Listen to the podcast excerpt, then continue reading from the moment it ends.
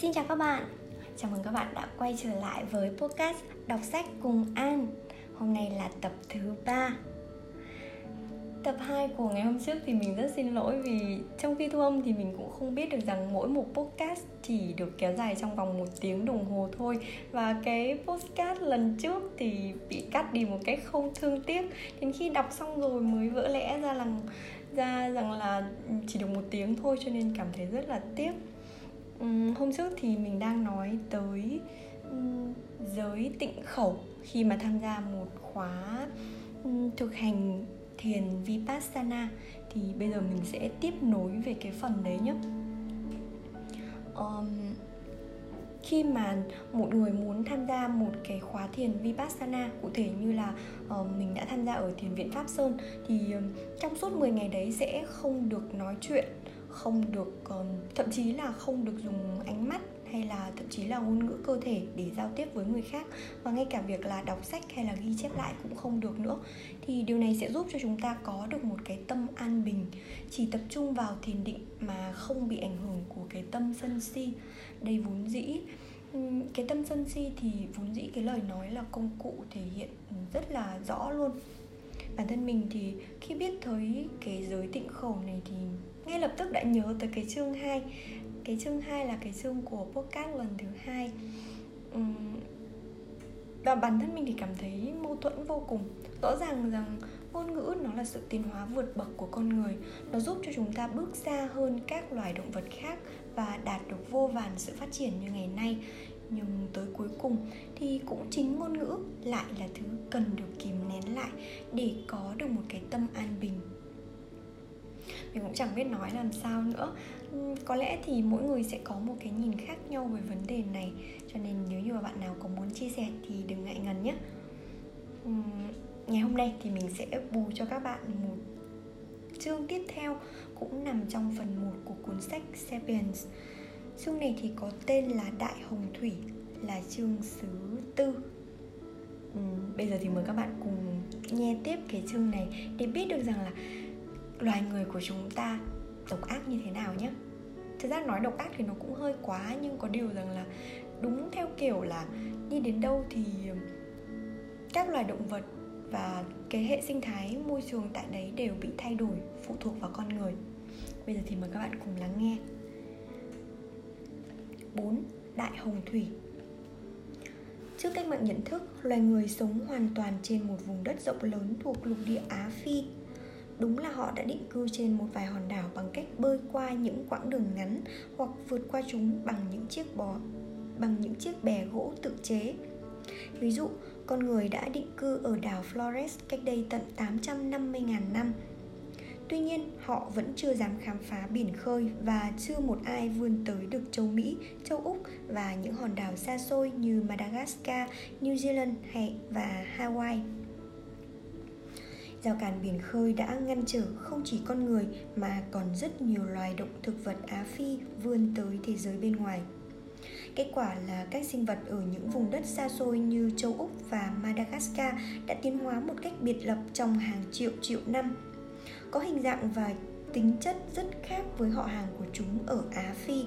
Trái đất đã bị phân chia thành các hệ sinh thái riêng biệt. Mỗi hệ được hình thành bởi một nhóm các loài động thực vật riêng biệt. Homo sapiens đang sắp sửa chấm dứt sự đa dạng sinh học này. Tiếp theo sau cách mạng nhận thức, Sapiens đã nắm được kỹ thuật, các kỹ năng tổ chức và thậm chí có thể lên cả kế hoạch để thoát ra khỏi Á Phi và định cư ở thế giới bên ngoài.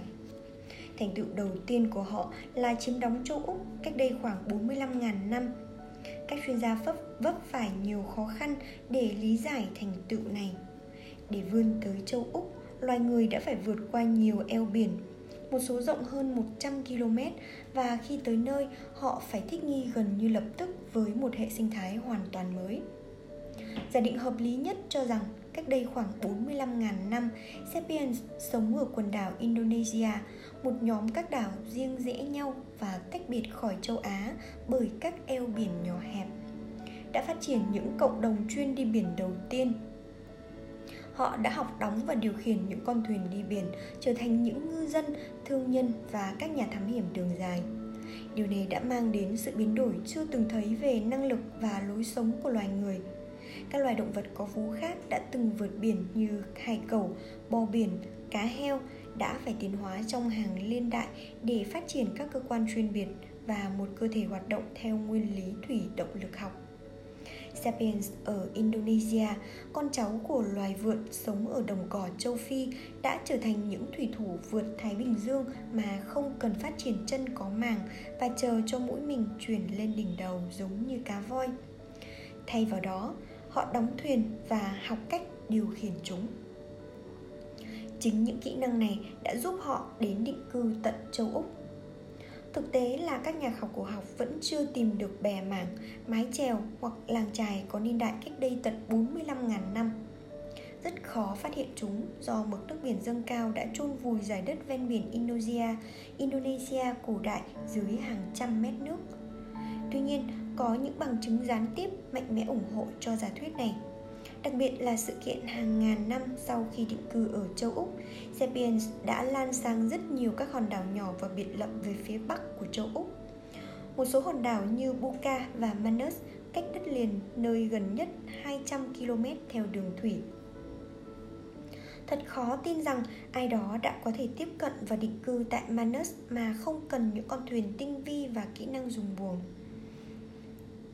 Như từng đề cập, có bằng chứng vững chắc về sự giao thương thường xuyên bằng đường biển giữa một số hòn đảo như New Ireland và New Britain.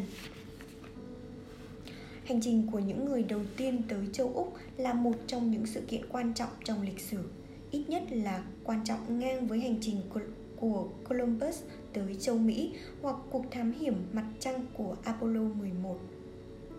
Lần đầu tiên, con người có thể rời khỏi hệ sinh thái Á Phi. Quả thực, đây cũng là lần đầu tiên một loài động vật to lớn có vú sống trên cạn có thể đi từ Á Phi tới châu Úc. Quan trọng hơn nữa là những gì mà những người tiên phong đã làm ở thế giới mới này. Thời điểm mà những người săn bắt hái lượm lần đầu đặt chân lên bờ biển của châu Úc chính là thời điểm mà Homo sapiens leo lên bậc cao nhất trong chuỗi thức ăn ở một vùng đất rộng lớn và từ đó về sau trở thành một loài sinh vật tàn bạo nhất trong biên niên sử trái đất. Trước đó, con người đã thể hiện một vài sự thích nghi và hành vi sáng tạo, nhưng ảnh hưởng của họ lên môi trường không đáng kể. Họ đã chứng tỏ sự thành công ấn tượng trong việc chuyển đến và thích nghi với các môi trường sống khác nhau mà không làm thay đổi nhiều môi trường đó. Những người khai hoang ở châu Úc hay chính xác hơn là những người đi xâm chiếm không chỉ thích nghi mà còn làm thay đổi hệ sinh thái của châu Úc đến mức không còn nhận ra được Vết chân của những người đầu tiên trên bờ biển châu Úc đầy cát ngay lập tức đã bị những con sóng cuốn đi xa. Xong, khi những kẻ xâm chiếm tiến sâu vào đất liền, họ đã để lại một dấu chân khác, thứ sẽ không bao giờ bị xóa nhòa. Khi đi sâu hơn, họ đã bắt gặp một thế giới lạ kỳ với những sinh vật chưa từng được biết đến, bao gồm những con kangaroo nặng 200 kg, cao 2 mét, những con sư tử có túi to bằng con hổ ngày nay Loài động vật ăn thịt lớn nhất của lục địa này. Những con gấu túi lớn đến mức khó mà vuốt ve và tạo cảm giác mến Và tạo cảm mến đang gây ra tiếng sột soạt trên cây. Những con chim không bay được to gấp đôi đà điểu đang chạy hết tốc lực trên đồng, trên vùng đồng bằng. Những con rắn và thằn lằn giống như con rồng dài 5 mét trườn dưới đất ngầm. Loài gấu túi Diprotodon khổng lồ nặng khoảng 2,5 tấn lang thang trong các khu rừng. Không kể các loài chim và bò sát, tất cả những động vật này đều là loài có tú, đều là loài thú có túi như loài kangaroo sinh ra những con non như bào thai nhỏ bé, non nớt rất cần được bảo vệ và được bố mẹ trong cái túi ở trước bụng những động vật có túi thuộc loài có vú hầu hết không được biết đến ở châu Á và châu Phi, nhưng ở châu Úc chúng là loài thống trị ở vị trí cao nhất. Trong khoảng vài ngàn năm, hầu hết những con thú khổng lồ này đều biến mất. Trong 24 loài động vật của châu Úc có cân nặng lên đến có cân nặng trên 50 kg, 23 loài đã tuyệt chủng. Một số lượng lớn các loài động vật nhỏ hơn cũng đã biến mất. Chuỗi chuỗi thức ăn của toàn bộ hệ sinh thái châu Úc bị phá vỡ và bị sắp xếp lại. Đây là một trong những sự biến đổi quan trọng nhất của hệ sinh thái châu Úc trong hàng triệu năm và tất cả có phải tội lỗi của Homo sapiens hay không? Cáo buộc phạm tội Một số học giả cố gỡ tội cho chúng ta, đổ trách nhiệm cho sự thay đổi thất thường của khí hậu và tế thần thông thường trong những trường hợp như vậy. Song, thật khó tin rằng Homo sapiens hoàn toàn vô tội. Có ba chứng cớ làm suy yếu bằng chứng tội phạm của khí hậu và ám chỉ đến tổ tiên của chúng ta trong việc tiêu diệt quần thể động vật to lớn của châu Úc. Thứ nhất, mặc dù thời tiết châu Úc có biến đổi ít nhiều trong 45.000 năm qua, nhưng sự biến đổi này không quá rõ rệt Thật khó có thể hiểu nổi làm thế nào mà chỉ riêng những hình thái thời tiết mới mẻ lại gây ra được sự tuyệt chủng nghiêm trọng đến vậy. Ngày nay, chúng ta thường giải thích mọi thứ là do biến đổi khí hậu, nhưng thực tế là khí hậu trái đất không bao giờ đứng yên. Nó luôn trong trạng thái thay đổi không ngừng. Mỗi sự kiện trong lịch sử đều xảy ra trong bối cảnh của sự biến đổi khí hậu nào đó. Đặc biệt, hành tinh của chúng ta đã trải qua nhiều chu kỳ ấm lên và lạnh đi. Trong hàng triệu năm qua, cứ trung bình 100.000 năm lại có một thời kỳ băng hà. Thời kỳ băng hà cuối cùng xảy ra trong khoảng từ 15.000 đến 75.000 năm trước đây. Không có gì bất thường đối với thời kỳ băng hà. Khi nó có hai đỉnh điểm giống nhau, đỉnh điểm đầu đỉnh đầu tiên cách đây khoảng 70.000 năm và đỉnh thứ hai khoảng 20.000 năm loài gấu túi Diprotodon khổng lồ xuất hiện ở châu Úc cách đây khoảng 1,5 triệu năm và đã sống sót thành công trong ít nhất 10 thời kỳ băng hà và đã sống sót thành công trong ít nhất 10 thời kỳ băng hà trước. Nó thậm chí còn sống sót trong đỉnh đầu tiên của thời kỳ băng hà cuối cùng cách đây khoảng 7 70.000 năm. Vậy thì tại sao nó lại biến mất cách đây 45.000 năm? Tất nhiên nếu loài Diprotodon là loài động vật to lớn duy nhất xuất hiện ở thời điểm này, có thể đó chỉ là sự may mắn, nhưng hơn 90% quần thể động vật của châu Úc đã biến mất cùng với loài Diprotodon cùng với loài Diprotodon. Đây là bằng chứng gián tiếp nhưng khó có thể tưởng tượng được rằng chỉ do sự trùng hợp ngẫu nhiên, Sapiens đã tới châu Úc đúng thời điểm mà tất cả các loài động vật đều chết vì giá lạnh. Thứ hai, khi biến đổi khí hậu gây ra sự tuyệt chủng hàng loạt, các sinh vật sống dưới biển thường cũng bị tổn thương nặng nề y như các sinh vật trên cạn. Sự dính dáng của con người có thể dễ dàng lý giải tại sao làn sóng tuyệt chủng đã phá hủy hoàn toàn quần thể động vật trên cạn khổng lồ của châu Úc trong khi lại không tác động nhiều đến quần thể động vật của các đại dương xung quanh. Dù năng lực hàng hải đang phát triển, Homo sapiens vẫn là mối đe dọa chính trên mặt đất. Thứ ba, sự tuyệt chủng hàng loạt có tính chất tương tự như vụ giết hại điển hình này ở châu Úc xuất hiện đi xuất hiện lại trong nhiều thiên niên kỷ tiếp theo. Bất cứ khi nào con người định cư ở phần khác của thế giới bên ngoài, trong những trường hợp như vậy, tội lỗi của Sapiens là không thể chối cãi được. Ví dụ, quần thể động vật khổng lồ ở New Zealand đã sống sót khá tốt trong biến đổi khí hậu 40 45.000 năm trước phải chịu đựng tai họa tàn phá ngay khi những con người đầu tiên đặt chân lên hòn đảo này. Maurice, những người đầu tiên định cư ở New Zealand đã tiếp cận quần đảo này cách đây khoảng 800 năm. Trong vòng vài thế kỷ, đại đa số quần thể động vật khổng lồ ở đây đã bị tuyệt chủng, bên cạnh đó là 60% các loài chim. Số phận tương tự cũng giáng xuống loài voi mammoth ở đảo Wrangel thuộc vùng biển Bắc Cực 200 km về phía bắc bờ biển Siberia. Loài voi mammoth đã phát triển cực thịnh trong hàng triệu triệu trong hàng triệu năm trên hầu hết các vùng ở bán cầu Bắc. Nhưng khi Homo sapiens lan đến ban đầu là Âu Á sau đó là Bắc Mỹ loài voi mammoth đã phải rút lui. Khoảng 10.000 năm lại đây không hề tìm thấy một cá thể voi mammoth nào trên thế giới, ngoại trừ tại một vài hòn đảo xa xôi ở Bắc Cực, dễ thấy nhất là đảo Wrangell. Loài voi mammoth ở Grango còn phát triển thịnh thêm vài thế kỷ nữa, rồi đột nhiên biến mất cách đây khoảng 4.000 năm khi những con người đầu tiên đặt chân lên hòn đảo này. liệu sự tuyệt chủng ở châu Úc có phải là một sự kiện cá biệt hay không? Vì còn nghi ngờ nên chúng ta chưa thể buộc tội loài người. Nhưng hồ sơ lịch sử đã chỉ ra Homo sapiens có vẻ là thủ phạm giết hại hàng loạt hệ sinh thái. Những người khai hoang ở châu Úc đều sở hữu kỹ thuật của thời kỳ đồ đá.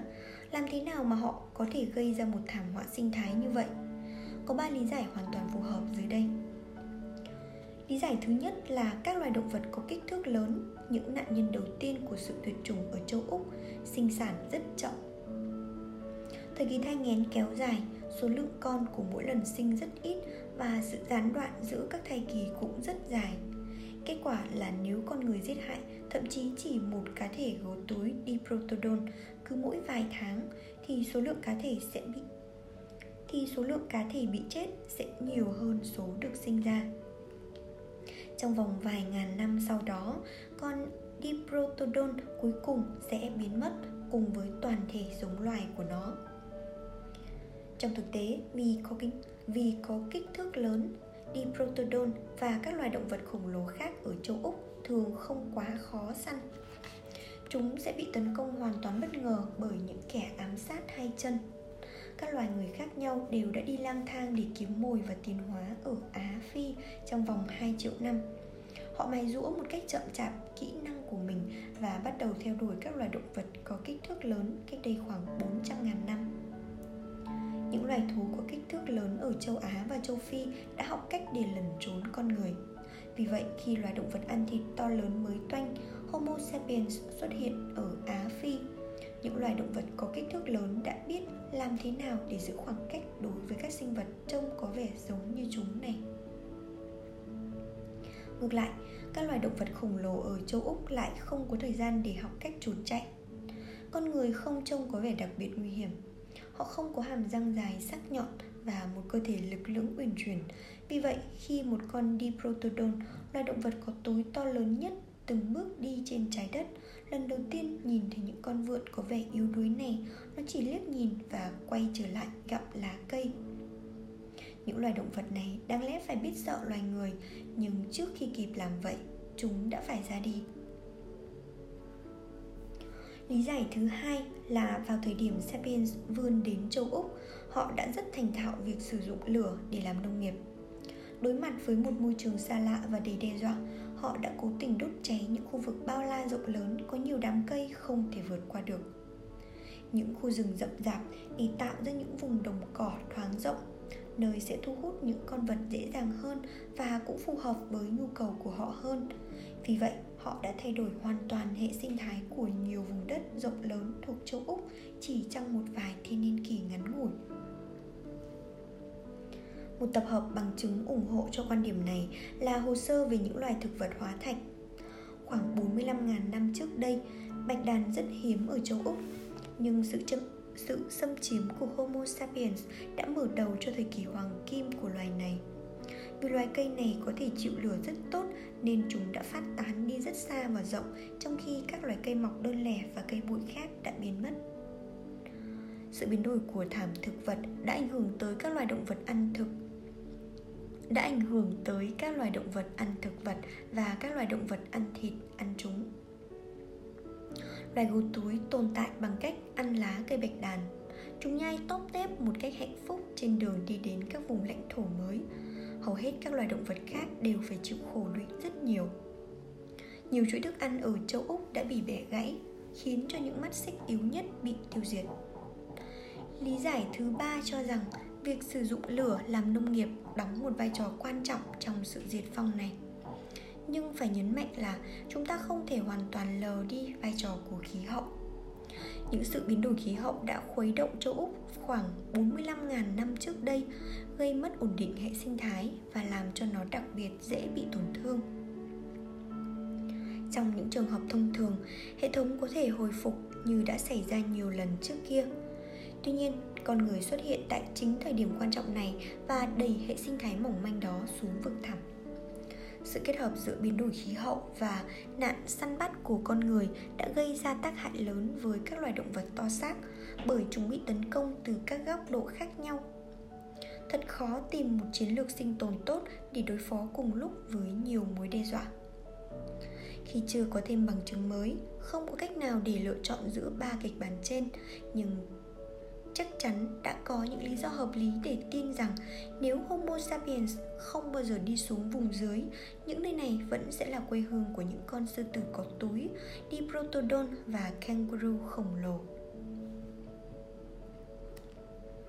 Hồi kết của loài lười sự tuyệt chủng sự tuyệt chủng của quần thể động vật khổng lồ châu Úc có thể là biểu hiện quan trọng đầu tiên mà Homo sapiens đã để lại trên hành tinh của chúng ta. Tiếp sau đó là một thảm họa sinh thái, thậm chí còn khủng khiếp hơn, lần này xảy ra ở châu Mỹ. Homo sapiens là loài người đầu tiên và duy nhất có thể tiếp cận những vùng đất rộng lớn ở bán cầu Tây. Đặt chân đến đây khoảng 16.000 năm trước, tức là vào hoặc khoảng năm 1000 năm 14.000 trước công nguyên. Những người châu Mỹ đầu tiên đến đây bằng đường bộ. Họ có thể làm được điều này vì ở thời điểm đó mực nước biển đủ thấp để đất nhô lên có thể làm cầu nối đến vùng Đông Bắc Siberia với vùng Tây Bắc Alaska.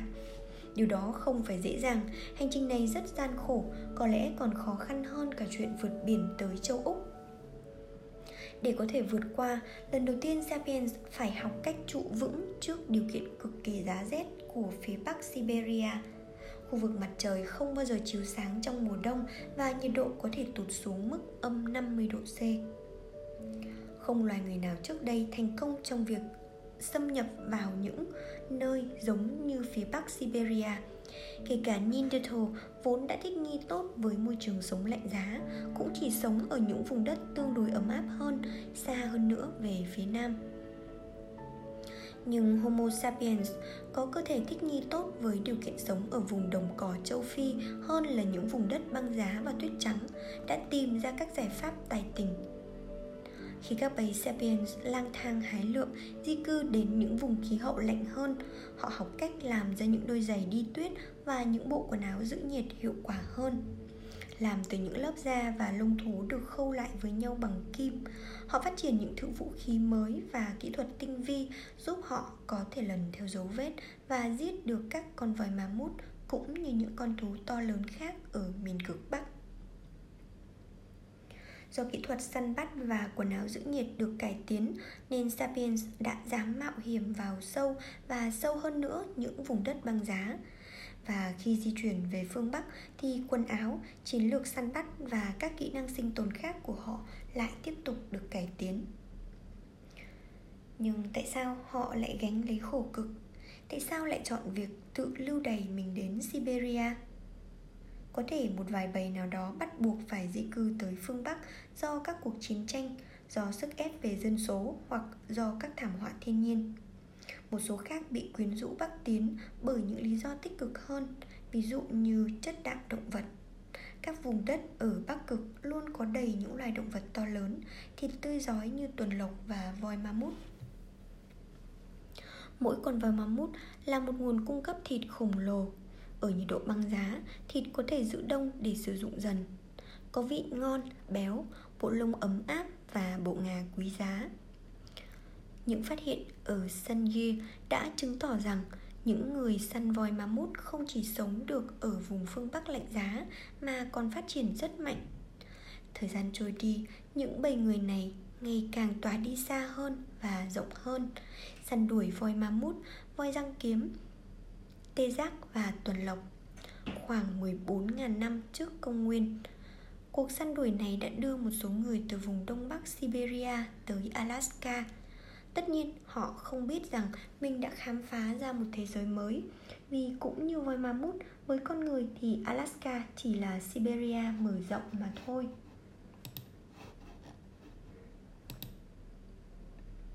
Ban đầu, những dòng sông băng đã cản trở con đường từ Alaska tới phần còn lại của châu Mỹ khiến chỉ những người tiên phong đầu tiên do bị cô lập mới đi nổi để khám phá những vùng đất xa hơn ở phía nam. Tuy nhiên, khoảng 12.000 năm trước công nguyên, sự ấm lên toàn cầu đã làm tan băng và mở ra một lối đi dễ dàng hơn. Sử dụng hành lang mới, loài người đã di chuyển ồ ạt về phía nam, tỏa ra toàn bộ lục địa Mặc dù thoạt tiên đã thích nghi với việc săn bắt những loài thú to lớn, nhưng họ đã sớm điều chỉnh trước sự đa dạng đáng ngạc nhiên của các vùng khí hậu và hệ sinh thái. Con cháu của người Siberia đã sinh sống trong những khu rừng rậm rạp ở phía đông nước Mỹ, những vùng đầm lầy ở châu thổ Mississippi, những sa mạc ở Mexico, những khu rừng nhiệt đới oi bức ở Trung Mỹ một số đã dựng nhà ở lưu vực sông Amazon, số khác đào bới đất ở thung lũng Andes hoặc những cánh đồng hoang rộng rãi thuộc Argentina. Và tất cả chỉ xảy ra trong một hoặc hai thiên niên kỷ. Khoảng năm 10.000 trước công nguyên, con người đã sinh sống ở hầu hết các vùng phía nam châu Mỹ. Đảo Tierra del Fuego ở đỉnh phía nam lục địa Cuộc tấn công ồ ạt chấp nhoáng của loài người từ bên này sang bên kia của châu Mỹ đã chứng tỏ sự khéo léo có một không hai và khả năng thích nghi tuyệt vời của Homo sapiens. Cho đến nay, không có loài động vật nào có thể thích nghi nhanh chóng với nhiều môi trường sống khác nhau như vậy, hầu như sử dụng cùng một bộ gen ở mọi nơi. Việc định cư của Sapiens ở châu Mỹ khó mà không đổ máu. Nó để lại đằng sau một vệt dài các nạn nhân 14.000 năm trước, quan hệ động vật châu Mỹ phong phú hơn rất nhiều so với ngày nay. Khi những người châu Mỹ đầu tiên hành quân về phía Nam, từ Alaska vào sâu trong những vùng đồng bằng thuộc Canada và phía tây của Mỹ, họ bắt gặp những con voi má mút, voi răng kiếm, những loài gặm nhấm có kích thước bằng loài gấu, những đàn ngựa và lạc đà, những con sư tử to quá khổ và hàng tá những loài động vật to lớn khác – những loài mà ngày nay hoàn toàn không được biết đến trong đó có những con mèo đáng sợ với răng sắc như những lưỡi kiếm cong và những con lười khổng lồ nặng trên 8 tấn và cao 6 mét. Nam Mỹ là quê hương của những bầy thú còn kỳ lạ hơn thuộc loài động vật có vú, bò sát và chim. Châu Mỹ là một Châu Mỹ là một phòng thí nghiệm vĩ đại cho các thử nghiệm về tiến hóa, một nơi mà các loài động thực vật chưa từng được biết đến ở châu Á, châu Phi có thể tiến hóa và phát triển hưng thịnh. Nhưng không còn nữa, trong vòng 2.000 năm từ khi Sapiens tới đây, hầu hết các loài động vật độc nhất vô nhị này đã ra đi. Theo ước tính hiện nay, trong khoảng thời gian ngắn đó, Bắc Mỹ đã bị mất 3 phần tư của 47 loài động vật có vú khổng lồ. Nam Mỹ mất 50 trong số 60 loài. Loài mèo răng kiếm sau 30 triệu năm hưng 30 triệu năm hưng thịnh đã biến mất, cũng như loài lười khổng lồ, loài sư tử to quá khổ, loài ngựa châu Mỹ bản địa, loài lạc đà châu Mỹ bản địa, những loài gặp nhấm khổng lồ và loài voi ma mút. Hàng ngàn loài động vật có vú nhỏ hơn, các loài bò sát, các loài chim và thậm chí cả côn trùng, ký sinh trùng đều đi đến tuyệt chủng. Khi những con vai móng mút chết sạch, loài ve ký sinh trên chúng cũng theo đó mà đi vào quên lãng. Trong hàng thập kỷ, các nhà cổ sinh vật học, khảo cổ học về động vật, những người luôn tìm kiếm và nghiên cứu những gì còn sót lại của các loài động vật đã lùng sục các vùng đồng bằng và vùng núi của châu Mỹ để tìm xương hóa thạch của các loài lạc đà khổ cổ đại, phần hóa thạch của loài lười mặt đất khổng lồ khi họ tìm thấy thứ cần tìm những vật quý giá này được đóng gói cẩn thận và gửi tới các phòng thí nghiệm. Tại đó từng mảnh xương từng viên sỏi phân tên khoa học của phân hóa thạch được nghiên cứu và xác định niên đại một cách tỉ mỉ. Sau nhiều lần những phân tích này đều mang lại cùng một kết quả. Những viên sỏi phân động vật mới nhất, những mảnh xương lạc đà gần đây nhất đều có niên đại vào thời kỳ con người tràn tới châu Mỹ khoảng từ năm 12.000 đến 9.000 năm trước công nguyên. Chỉ có một khu vực các nhà khoa học đã phát hiện ra những viên sỏi phân có niên đại gần hơn trên một số hòn đảo vùng Caribe, đặc biệt tại Cuba và Hispaniola. Họ tìm thấy phân của những con lười có niên đại vào khoảng năm 5.000 trước công nguyên. Đây chính xác là thời điểm những người đầu tiên tiếp cận vùng biển Caribe và định cư tại hai hòn đảo lớn này ở đây là một bức hình um, tác giả có chú thích là những hình ảnh dựng lại hai con lười mặt đất khổng lồ có tên gọi là Megatherium và phía sau chúng là hai con tatu khổng lồ Clip, Cliptodon. Này đã bị tuyệt chủng. Những con tatu này ước tính dài 3 mét và nặng trên 2 tấn Trong khi đó những con lười mặt đất thì cao khoảng 6 mét và nặng tới 8 tấn. Một lần nữa, một số học giả đã cố gắng gỡ tội cho Homo sapiens đổ lỗi cho sự biến đổi khí hậu Điều khiến họ phải thừa nhận rằng do một vài lý do bí hiểm khí hậu ở những vùng những hòn đảo vùng Caribe này vẫn không thay đổi trong 7.000 năm trong khi phần còn lại của bán cầu Tây thì ấm lên nhưng không thể né tránh những viên sỏi phân ở châu Mỹ. Chúng ta là thủ phạm, không có cách nào phủ nhận được sự thật. Thậm chí nếu biến đổi khí hậu đã tiếp tay cho chúng ta thì phần đóng góp của loài người vẫn cứ mang tính quyết định. Con thuyền, con thuyền Noah nếu chúng ta kết hợp sự tuyệt chủng hàng loạt ở châu Úc với châu Mỹ, thêm vào đó là sự tuyệt chủng quy mô nhỏ hơn diễn ra khi Homo sapiens tỏa đi khắp Á Phi, ví dụ như sự tuyệt chủng của tất cả các loài người khác và những sự tuyệt chủng xuất hiện khi người hái lượm định cư ở những hòn đảo xa xôi như Cuba thì không thể tránh khỏi một kết luận rằng làn sóng thuộc địa hóa đầu tiên của Sapiens là một trong những thảm họa sinh thái lớn nhất và nhanh nhất ập đến thế giới động vật. Chịu ảnh hưởng nặng nề nhất là những sinh vật lớn có lông. Vào thời kỳ cách mạng nhận thức, trái đất là ngôi nhà của khoảng 200 loài động vật có vú trên cạn to lớn, nặng trên 50 kg. Vào thời kỳ cách mạng nông nghiệp, chỉ còn lại khoảng 100 loài. Homo sapiens đã làm một nửa các loài động vật có kích thước lớn của hành tinh này bị tuyệt chủng. Khá lâu trước khi con người phát minh ra bánh xe, chữ viết và công cụ bằng sắt Bi kịch sinh thái này đã được đưa trở lại sân khấu vô số lần sau cách mạng nông nghiệp. Hồ sơ khảo cổ của nhiều hòn đảo đã nói lên cùng một câu chuyện buồn. Bi kịch mở ra với một cảnh cho thấy sự giàu có và phong phú của các loài động vật có kích thước lớn khi chưa có dấu vết của con người. Trong cảnh 2, Sapiens xuất hiện căn cứ vào mảnh xương người, mũi giáo hoặc mảnh gốm vỡ Cảnh 3 theo sau rất nhanh Trong đó đàn ông đàn bà đứng choán hết sân khấu trung tâm Còn những con thú lớn nhất cùng những con nhỏ hơn đã biến mất Hòn đảo lớn Madagascar cách lục địa châu Phi khoảng 400 km về phía đông là một ví dụ nổi tiếng. Trải qua hàng triệu năm cô lập, một quần thể độc nhất vô nhị các loài thú đã tiến hóa tại đây. Trong đó có loài chim voi, một loài chim lớn nhất thế giới không biết bay, cao 3 mét và nặng gần nửa tấn và loài vượn cáo, loài linh trưởng lớn nhất thế giới.